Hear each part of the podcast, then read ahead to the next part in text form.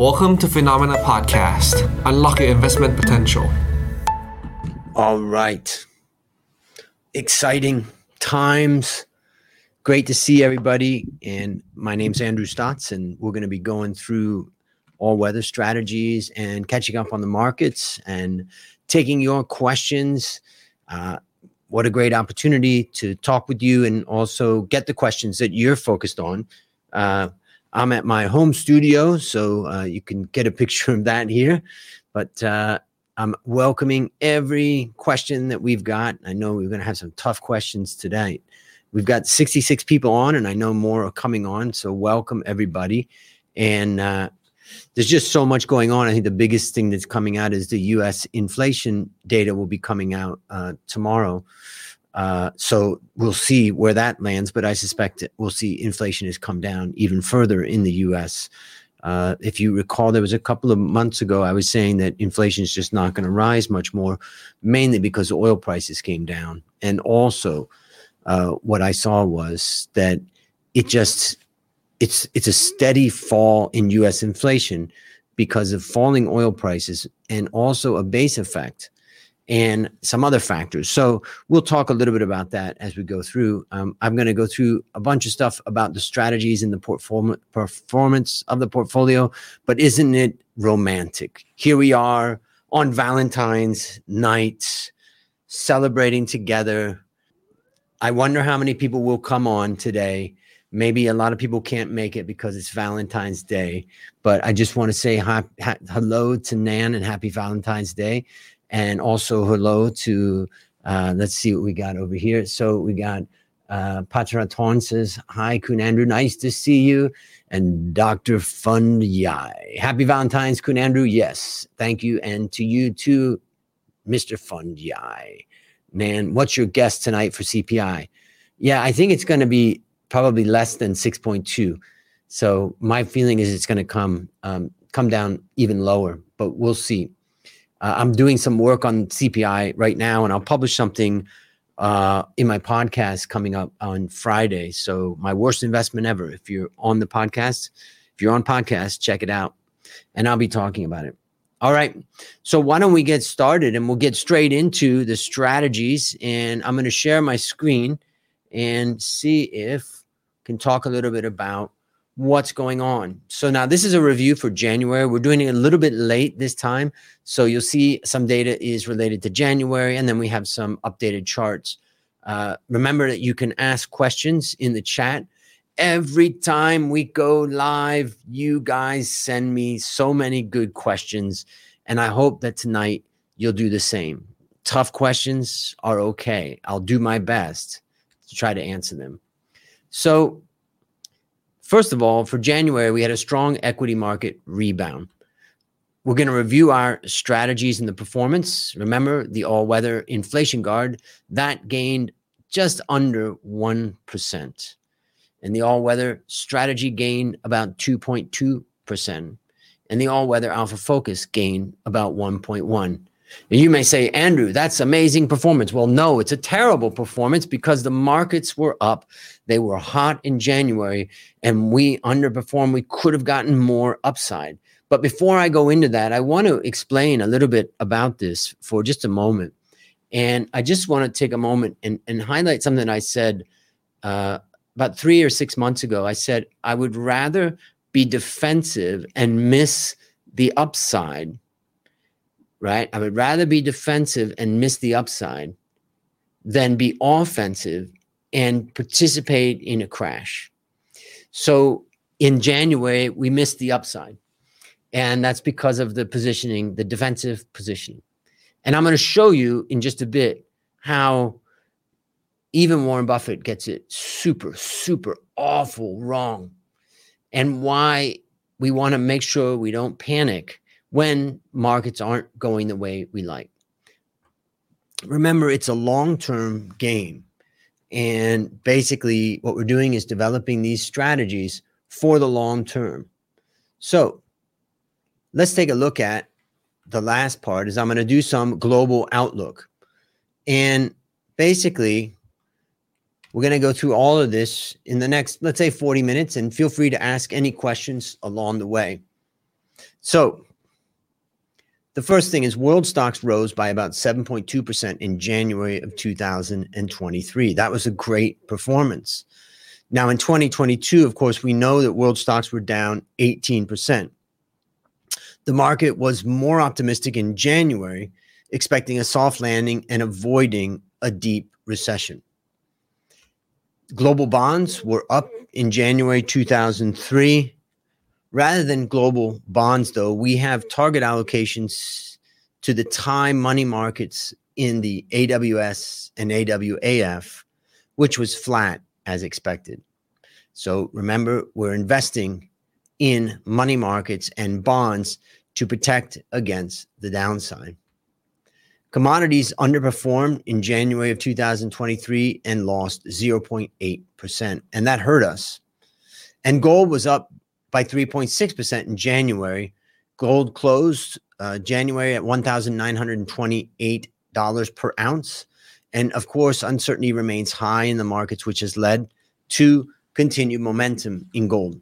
Now, I just grabbed this chart only minutes ago. I saw this article and I thought it was an interesting article.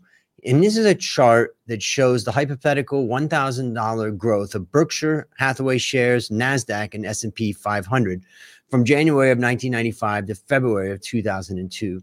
And what you can see is that uh, Buffett Buffett's the red line, and basically this red line did pretty well. Uh, we can see here the red line was even outperforming uh, the market right here, and then all of a sudden the Nasdaq took off, and Buffett actually underperformed because his stocks nobody wanted them anymore. Eventually, he started to recover some of that and get higher than NASDAQ because NASDAQ closed and crashed.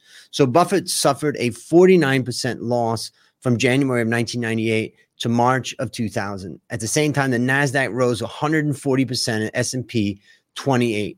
Now, why do I say about this? Why am I talking about this? I'm talking about this because I really want you to think about when the market's not going your way how do you feel? How would Warren Buffett feel if the NASDAQ went up 140% and his performance was going down by 49%? He must have felt like an idiot and felt like he's got to change his strategy, but he just stuck with it. And I would say that that is the key to FVMR is that we have a structure. The structure has two parts to it. The first part is about how we select stocks using FVMR. And the second part of the structure is when we select stocks. We look at the market every three months, and that's when we rebalance our portfolios. And that means that the market can go against us. And we just sit there and sit there. And we may underperform. But I'm willing to have some underperformance, knowing that in the long run, by sticking to our methodology and sticking to our method of selecting uh, strategy and sticking to our timing of selecting strategy that I believe we will win in the long run. So remember to ask your questions right now. Now is the time. Feel free to type that question in the chat. Of course, if you're driving your car, don't do it while you're driving your car. Stop the car, pull over, and then put your question into the chat. If you're sitting at home, feel free to type in the chat I love to get your questions. I'm going to just look at some of the questions. We were just talking about CPI, and Nan asked, What's your guess for CPI? 6.2 or more. I would say that CPI is probably going to come down in uh, in January. We'll, we'll get that data coming out soon. And you said, with a mix uh, economic data, wondering US and EU is going to recession or not this year. Okay, we're going to come back to that and talk about the recession or not and what's going on. All right. Glissana says H, which I'm going to assume Glissana is saying hi. All right. Let's go back to the presentation. And I want to uh, continue on and talk about the performance review of the all weather inflation guard, which rose by 0.9%. Remember that inflation guard is a low risk strategy and equity is 30% and bonds are 60%. We've made no changes to our allocations in this performance review. Now, since inception, the strategy was 1.2% below a 40 60 portfolio as of the 13th of February 2023. So we've updated it for February now. The strategy has experienced less volatility, that's for sure, but there's a little bit of underperformance after fees. And that's what I'm saying. It wasn't a great month. The strategy was 1.7% below the 40 60 portfolio, though the strategy rose by 0.9% in January of 2023 as markets rebound. So we were up a little bit, but we weren't up nearly as much as the 40 60 portfolio. Like I say, you win some and you lose some. Our allocations to healthcare, commodities, and energy drag down our performance. The World Equity Fund lagged the MSCI All Country World Index also. Now let's look at the all weather strategy, which rose by 2.2%. Our allocation has been 25% to each asset class, and we make no changes right now to uh, the strategy. Our next change in the strategy, I believe, is coming uh, early March, I believe. I think Alex is on the call and he'll uh, fill me in on what that is, but I think it's early March. Yep, he, he says yes. So for those people that are going to ask the question, when are we considering rebalancing the portfolio? It will be early March. Now, since inception, the all weather strategy was 5.2% above a 60 40 portfolio as of 13 February 2023. Remember, this is after fees also. The strategy was 1.7% below the 60 40 portfolio. So we didn't do that well, although we were up by 2.2%. Our low 25% allocation equity was a major cause of that underperformance in January of 2023. Now let's look at Alpha Focus. Now keep in mind, Alpha Focus is where we're making our biggest bets. And that is an area that didn't perform nearly as well as all weather strategy. It just was not a great time for Alpha Focus. We had 70%, 73% allocated to equity and commodities at 22%. So we were really exposed to the commodity cycle. We've made no changes to the performance or to the allocations. Again, we're going to do all of that in early March. Now, since inception, the strategy was 1.3% below the 60 40 portfolio as of 13 February 2023. Now, remember, this these strategies uh, are relatively new, but here we can see we definitely had some underperformance in uh, the latest month of January and into February. Now, since inception, the strategy was 4.4% above world equity as of the 13th of February 2023. So if somebody had just put their money into the stock market, they would have had less of a performance than this. Of course, the volatility of the all weather strategy was less than the overall market. So the strategy was 2.5% below the 60 40. And you can see at 1.1% that it was up.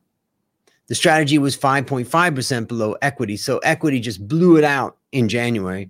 And we did experience the case of being relatively underweight equity and not getting the performance from it. Now, the strategies are performing pretty much as expected.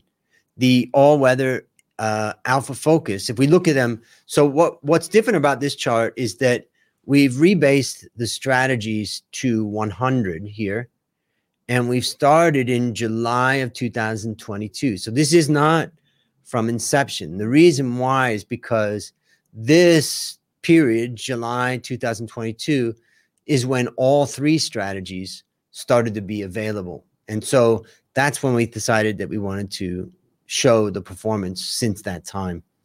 We can see Alpha Focus is more uh, volatile, and we can see also outperforming, and it's outperforming on this period since July 22nd, which is when the inflation guard strategy started to be available on Finnomena. So uh, what you can also see is that inflation guard, the green line, is very, very stable. So this gives you a picture of what's happened. We started the all-weather inflation guard in July of 2022, so the period of comparison is short. All-weather alpha focus has had the highest return and volatility. And Inflation Guard has had the lowest volatility and returned slightly better than the all weather strategy. So it was a good time uh, for these strategies. Now, all strategies have had lower volatility than world equity. So all I've done here is just put the world equity chart on there. So as of the 13th of February 2023, all weather alpha focus was on par with AWIG and AWS. They were below world equity in terms of return. So let's talk about the global outlook. But before we do, let's just take a moment and feel free again to ask any questions that you may have. I just want to welcome everybody on. We've got 125 people showing as being on this stream, and I just want to welcome you on. Feel free to ask any question. I'm more than willing uh, to try to answer. And Glissana says, Good evening. Happy Valentine's Day. Let's see, it's a big one. Happy Valentine's Day. My people have a good day and a good time. God bless family always. This is my room. This here's nights to meet up. So great to see you, friends and flowers. I spent Valentine's Day with my mother here in Bangkok, Thailand. We had a lovely day, and my mother was just getting a massage. A lady came to the house and gave her a really nice massage, and she was so relaxed. She's having a glass of wine and some dinner right now. By the time we're done, she's going to be resting in bed. All right, let's go back to the global outlook. Feel free again to ask any questions. When it comes to equity, it looks like US CPI appears to be past its peak now. If no significant oil price moves from here, it could be the peak for US CPI and we could come down quite a bit. But the feed through of high oil prices could keep food and everything else high, meaning no extreme fall in US CPI over the next few months. Here we can see that euro area inflation has also slowed down as well. That's the blue line on this chart, which shot up higher, but then started to come down. Now, a March Fed rate hike seems to be priced in. The market is pricing in an 86% probability for another 0.25 rate hike at the next FOMC meeting. And that's a pretty uh, small rate hike compared to what we've been seeing in the past. Now, the latest and most aggressive rate hike cycle is this one since the 1980s. After the 0.25% hike on 1st of February, the current rate hike cycle became the most aggressive since the 80s. And here we can see since March 2022, the market expectations have shifted to a much more aggressive Fed. And we can see that the market expects that the target rate will peak in about July 2023. The Fed is aggressively tackling inflation, which raises the risk of causing a massive recession. Actually, I think this is probably one of the most difficult questions we face. Are we heading into a recession or a soft landing? Well, I think there's still enough signs that we're heading into a recession. Here's the yield curve inversion, and it just keeps getting deeper. All recessions in the US since 1968 were preceded by an inverted yield curve. The average time from inversion until the recession started was about one year, which means that the recession should hit in mid 2023. Now, remember, keep your questions coming. I see Lana Fernandez has asked a question, and I'll come back to that uh, when we get to the question section. Please keep putting your questions into the chat, and I'll do my best to answer them when I get through the presentation. Now, valuations have come down primarily due to the price fall. You can see the red line is the forward PE, which has collapsed from about 20 times PE down to about 15. But what you'll also notice is that the red, the blue line which is net profit margin, has not come down that much. This is a forward net profit margin, meaning this is what analysts are forecasting. And I would say analysts are still pretty optimistic. World stock valuations is now around its long term average. While the consensus net margin has come down a bit, the downward revision is likely not enough. We probably are going to see more. So, strong US dollar also hurts emerging markets, and a weak US dollar helps. So a strong dollar is negative for many Asian markets due to US denominated debt is getting harder to pay back. Further, US dollar depreciation could be positive for emerging markets. And I would say that's part of the story here is the US depreciation is starting to make emerging markets more attractive. For the past year, we've said that we think the Fed is going to eventually reverse course. We think the central bankers and politicians will change course and return to accommodative policies as soon as something breaks. And we think that the central bankers are going to break things. Central banks may kill growth, but not inflation. And we get stagflation in that case. Stagflation is typically bad for both stocks and bonds. Commodities have typically done well during inflationary times and have been resilient during stagflation. Gold has historically fared well during stagflation. Let's look at bonds. Bonds are typically a safe place to be, even though 2022 was exceptionally bad. Remember, keep your questions coming. Uh, feel free. I'm going to be answering them as soon as we finish the presentation. In recession, safer assets like government bonds are typically performing well. Though with high inflation, low yields could still lead to negative real returns. We typically don't allocate to bonds to speculate on the upside, but rather use bonds as a way to protect capital over time. So now let's look at commodities.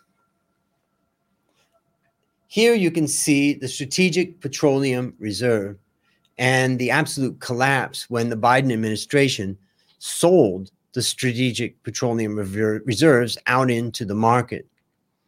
Fundamental support for energy prices. Well, OPEC Plus keeps missing its output targets, and the cartel has announced to cut production and support oil price. Geopolitical conflicts and wars could lead to further supply shocks, and energy prices can also remain high due to past underinvestment in new projects. Food prices have softened, but supply for agricultural commodities could tighten again. If the trend continues, it would help to lower the pace of inflation, and volatile natural gas prices, La Nina, or export bans could lead to a rebound in food prices. Commodities have fundamental support. Demand for necessities like food and energy, inflation, and supply chain disruptions uh, related to or unrelated to the war in Ukraine are going to keep commodities prices relatively high. The reopening of China could lead to increased demand for commodities. Also, we were to go, if we're going to go into a stagflationary period, then you could say that commodities would be our best defense. Let's look at gold.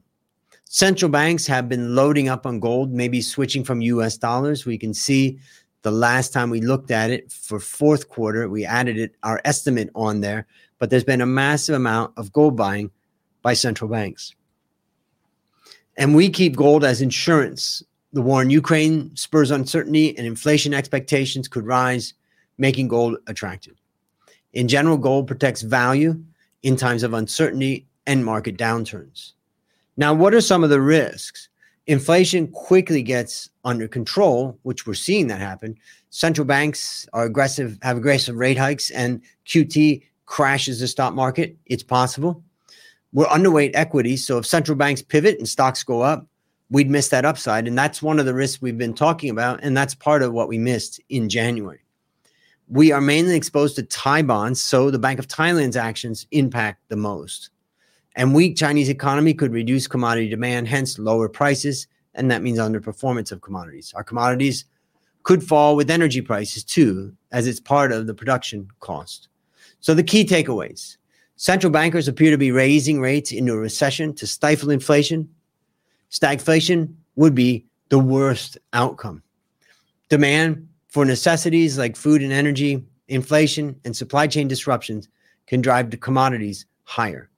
And we see opportunities to allocate to specific sectors and markets within equity. Bonds and gold we have to protect capital. And then we have some risks related to global recession or collapsing market. Before we get into the Q&A, uh, the Valuation Masterclass 07 is in its final week. We have some friends from within Finnomena. This is a great um, breakdown of different students in the class. And the next one starts on March 6th. If you're serious about learning about finance and about valuation, come and join us. We had 83 students from 13 different countries starting boot camp 07. Our limited super early bird price is still available. And with our Finnomena coupon code, you can save $100 extra off that. You just get an extra $100 off on any price point until February 23rd, meaning you save $800. Just use the Finnomena coupon and go to valuationmasterclass.com slash bootcamp and I'll see you in the bootcamp. All right, it's Q&A time. Time to answer your questions. So let's go through some of the questions. Let's see. Here we go.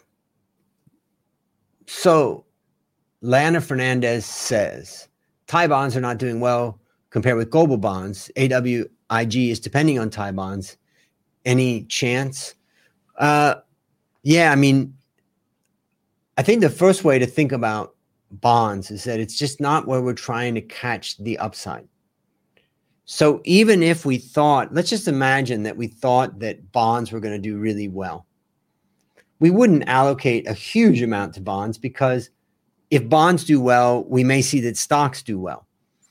And the point is, is that we're going to get a lot more upside in stocks. So we're not usually going into bonds trying to get that upside. And that's really what happened in the bond markets in the US.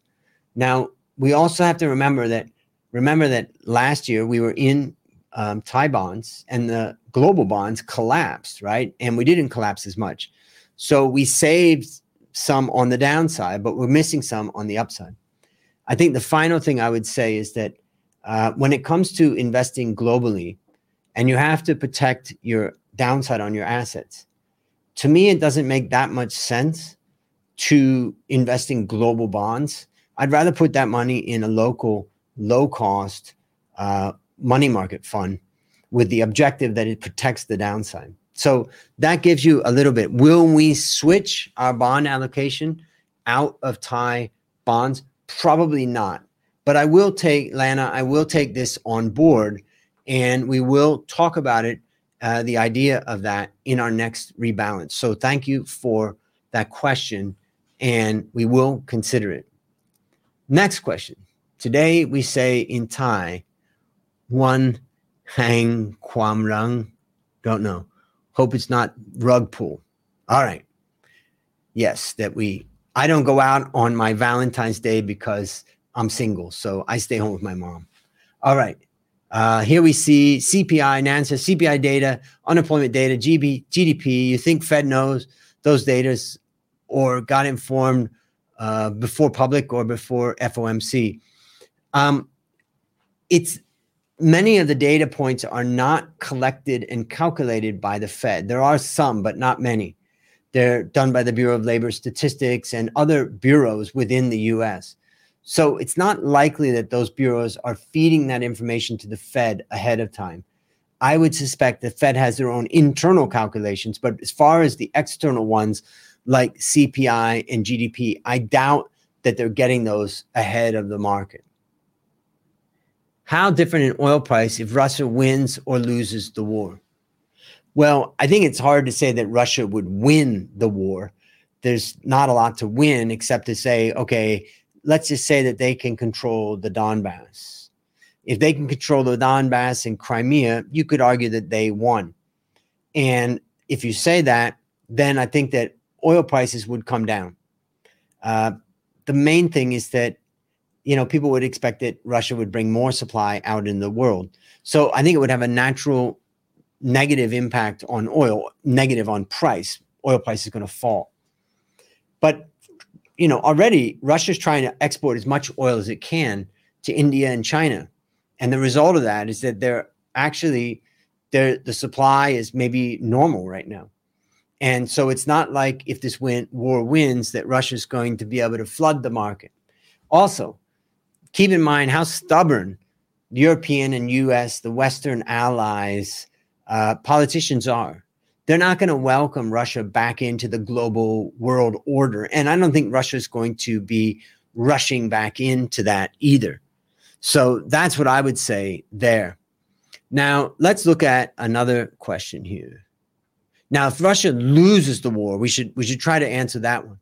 If Russia loses the war, uh, that would mean that the U.S. and NATO have basically pushed back in the Donbass and reclaim that land from Russia.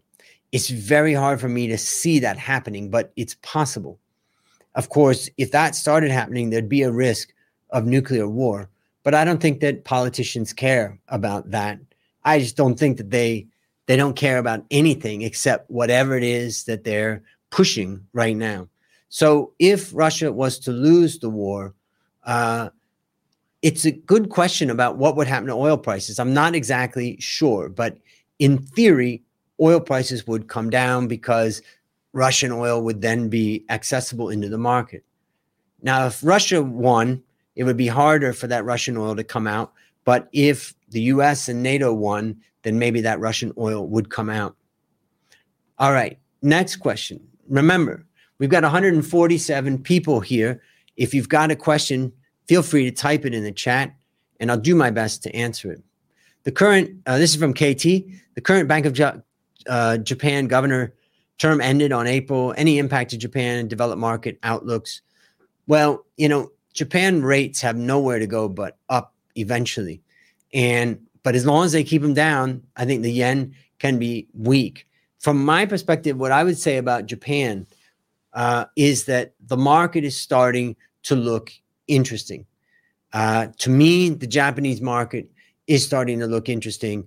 Uh, there's so many interesting stocks in the Japanese market that are trading at really good valuations. In fact, my valuation masterclass students are presenting their research on Nintendo, and that research basically is showing how uh, success, how cheap such a high quality company is. So I think there's a lot of things I'd be watching there. All right, next question from Supap. This February, the portfolio is already negative 2%. What do you think you should do next? Well, Supap, my, my answer is going to sound a little bit strange, but my answer is going to be do nothing. What do I mean? What I mean is that in the FVMR strategy, we have a methodology of how we pick asset allocation. And we have a methodology of when we pick allocation. And that we never ever break this. And that means that it could be 40 or 50 50% uh, of the months, let's say, we could be wrong. And there'll be a portion of the months of a year, let's say maybe 55 or 60% that we'll be right. And when we're right, we tend to do a little bit better. And when we're wrong, we tend to not lose as much. So, Supap, the, the answer is we're going to do nothing. Now, a little bit more detail on that is that we are, in fact, going to do something because at the end of February, so in the next week or so, we're going to start working on changing our allocations, which we do every quarter, with the objective that we're going to come out with changes towards early March. So at that time, we're going to be considering what to do. One other thing I would say, uh, Supap, is that uh, when you're managing a strategy that is based upon asset allocation as opposed to stock selection, uh, with stock selection, it's a little bit easier to take action because you can just put in a stop loss. And if a stock falls, you can sell it. But with these types of strategies, there's no value in putting in a stop loss you can consider that our three month reallocation or reconsideration is kind of like a stop loss. All right. Uh, Nan says, What is your investment style? VI or MI? Or, well, my investment style, I'm going to sit down. My investment style is FVMR.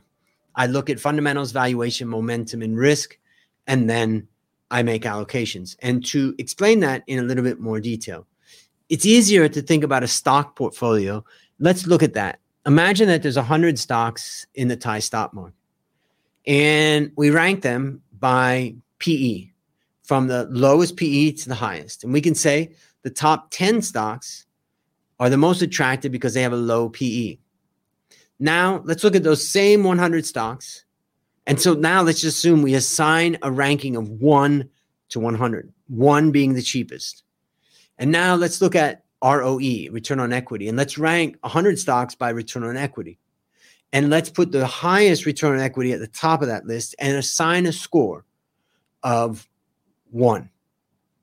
And therefore, if we summed up the score from the PE and the score from the ROE, we would get an average or a composite score. And now imagine every company has a composite score. And then we rank it by that composite score. Now, there's a lot more to it than that, but there's a lot of research that supports it. But that gives you the rough idea of what we do. And eventually, after a series of composite scores that we create, we then are able to identify what we think are attractive stocks in that case, or in ETFs or funds. And then we start to do our research on those. So that's what we do with FVMR. Uh, so I'm not really value or momentum on both. Uh, says, with your FVMR model, this is not the good time to invest in China and Vietnam. Not yet. But remember, March is coming. And in early March, we'll announce our changes. And it's going to be interesting if we're going to be allocated to Vietnam and uh, China or not. At some point, we will be, but right now, I would say we're not yet. Uh, Peter Pan, Petri Pan, uh, do you think global REITs already bottom? Yeah, I think it's possible. You know, I mean, uh, I I I would say yes. Uh, REITs got hit pretty hard, and I would say at this point, from my perspective, I would say yes. So that's what I would say. All right, those are the questions for tonight. We have 150 people or so on the call that I can see or on the video. If anybody has any questions, feel free to ask those questions now before we wrap up. All right, now's the time. Ask your question, just type it in, and I'm happy to try to answer it. Next question comes from uh, Anucha. What is your view on Asian stock markets surviving the recession? Well, I think this is a good question because what I would say is that Asian markets, in particular, emerging Asian markets like Thailand, never had the benefit of being able to print money and distribute it to their population. The US, the EU in particular, and Japan to some extent did that. And the result is, is that they prevented their economies from really completely collapsing, although they were already down. In the US, the economy was down by about 8%. So that's still a pretty big collapse. But that also means that Thai people, as an example, or in other Asian markets, never really had it very easy. And then, of course, everybody was locked up for COVID. And then we had interest rates that were never low and no government funding. So basically, the um, the companies in emerging markets and in Asia in general have been put to the test, and the ones that survive are pretty robust. So overall, Anucha, I would be positive on emerging markets and positive, particularly on uh, Asia and Thailand. All right, next question comes from Nan, and it says good gold trend from now on. Yeah, it's hard to see uh, gold right now. I think I still believe that we're going to be heading into a recession in the US. And the result of that is that gold will be an attractive protection for portfolio. Uh, so generally, I would say the trend for gold is generally upside. Also, remember, dollar down, gold up. If we have dollar down, then we're going to have gold up. So overall, I would say it's not a bad time for gold right now. And you can see in the all weather strategy, we're 25% allocated to gold. All right. Next question. Keep your questions coming. We have 45, 145 people on the call. Maybe we can get 145 questions. All right. Next question. Whoa, difficult question from Kamon Chat wheat, soybean, and sugar is the uptrend for this whole year. Uh, that's a good question. I must admit that I don't have a great answer on. I haven't looked at it in much detail. We did see overall agricultural prices shoot up during the COVID time and then come back down and kind of remain flat right now. But overall, I think, um, you know, higher prices because of com- supply constraints and other things, I would say. But I will, I don't have a strong opinion about wheat, soybean, and sugar. But it's a good question. I should have some knowledge on it, but I don't have much to say. All right. Other questions? Happy to to talk and sh- a- answer any questions that you guys may have. I'm sitting here in my um, my home office. You can see I love reading books, and I've read many many books. And there's so many great books to read about investing. These are some of the best books on investing right here. These are books about stock picking. Here's an interesting one on stock picking called 100 Baggers by Christopher Mayer. Christopher was a guest on my podcast and is an old hand in Asia. He knows Asia very well.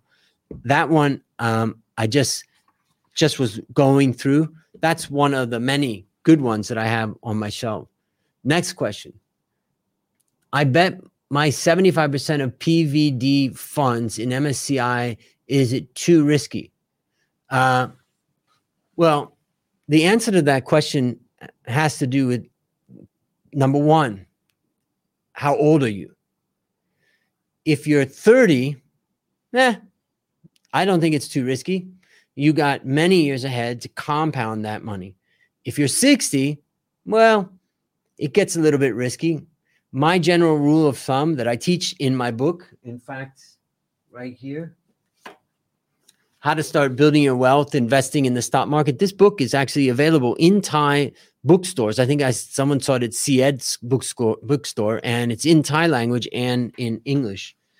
I also have an online course around it. But in that, basically, uh, what I talk about is 110 minus your age. So if you're 40, then 110 minus 40 means 70% should be allocated to equity. That's the general rule so that's the first thing that I would ask you is your age and think about that. The second thing is the size of your net worth. If your net worth is pretty big, then you probably could risk the bet.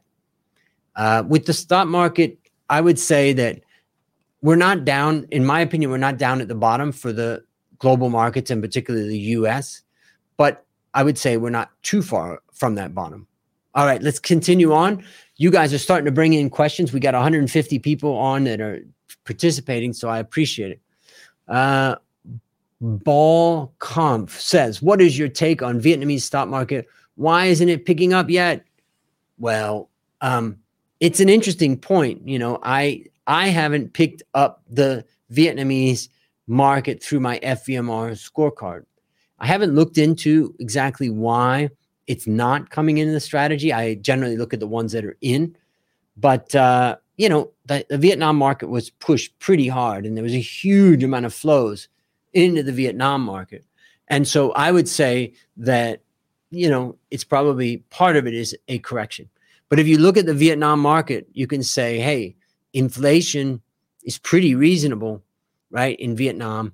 And so I'm not exactly sure, but I would say Vietnam will have its day again, I believe. But hopefully, we'll see a little allocation of Vietnam in our next uh, strategy, you know, review and announcement that we'll do uh, at the beginning of March. Next question from Nanigan: Is it disinflation phase now? What sector or stock is good for investment? Tech, healthcare, utilities, financial stock. Uh, it's one of the, the sectors that looks generally good during this time is uh, i would say consumers because the consumer market the consumer um, consumer staples basically has good pricing power. So that's one that i would look at. In a deflationary phase you could also say that reits could be attractive because reits basically don't reprice they retry, reprice by contract and so REITs is another one that I would look at. In a deflationary environment, you could also argue that industrials could do well because a lot of that comes from financing and from financing industrial products. And if interest rates come down, that's a big one.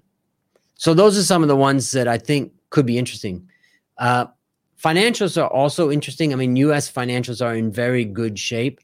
And so interest rates coming down. Well, if we think about financials for a moment, think about uh, when you put money into the bank and you make a deposit, you're going to make that for somewhere between probably three months and one year, and then you'll roll it over over time. The average maturity of a depositor is something like maybe four months. And so most of the money that the banks are getting are repriced within four months, short term. But most of their assets are longer term, particularly loans. So generally, if prices, if if it's a deflationary environment, it means that the interest rate's going to be coming down. If the interest rate's coming down, that's going to be repriced in the deposits pretty quickly, and it'll be slowly repriced on the asset side. So it generally would be good for the banks. Plus, lower interest rates could mean uh, more potential uh, for faster loan growth. All right, Art Arto San seven. What do you think about some allocation in Bitcoin or crypto? My strategy in relation to crypto, I've about five years ago, I used to say zero, have zero allocation, but I've changed that. I now say have an allocation between zero and 3% of your total assets. I would say that that's a reasonable amount because we just don't know where this asset will go. And then I've said there's three ways that I would look at playing that. Number one, just buy Bitcoin. Number two, put 80% in Bitcoin and 20% in two other of the largest market cap uh, coins. And another one, if you want to be a little bit more spread out, would be 80% into Bitcoin and 20% divided amongst five other coins. But generally, I think the easiest way to do it is probably through Bitcoin. So uh, that's what I would say is about some allocation there. All right, let's see. Yeah, Nan says, cry me, come Tom. Okay, so ask questions if you got questions. All right. Prawiti says, how do you think about the recession in the US? Historical has showed uh, recession if the Fed keeps high interest rate for long. Yeah, I think I think we are going to be seeing a recession in the US. And I think that it's going to be maybe uh, the middle of this year that it'll be here. So I am still expecting some recession in the US. And I think that most people don't expect a recession now. They probably think there's a soft landing. So a recession could be hard. Uh, Prawiti, one of the things that's different about now compared to the global financial crisis of 2008 is in the global financial crisis of 2008, the banks were in terrible position. But nowadays, the banks are super strong in America. And that means that the recession may not get terrible because it doesn't spread too painfully into the banking sector. All right. Anucha says, how much China stocks will be affected by recession? 20 to 30% decline. Yeah. The problem about the Chinese stock market is it's so volatile that when it starts to come down, it really comes down. But I would also say that the Chinese market's not that expensive now after taking a beating for a while. So I would say probably 10 to 20% decline. China's really got to rev up its domestic economy. It seems to really have slowed down, and the government doesn't seem to be doing much to increase it. Keep your questions coming. Uh, Jamoff Cub says, What are your thoughts on U.S. housing market and I guess bonds? Uh, the US housing market, I believe, is going to be facing a difficult time. With interest rates so high, what's happening is there's very few sellers because that would they would lose their very low interest rates. And so without a lot of sellers, then we have, you know, not a lot happening in the markets.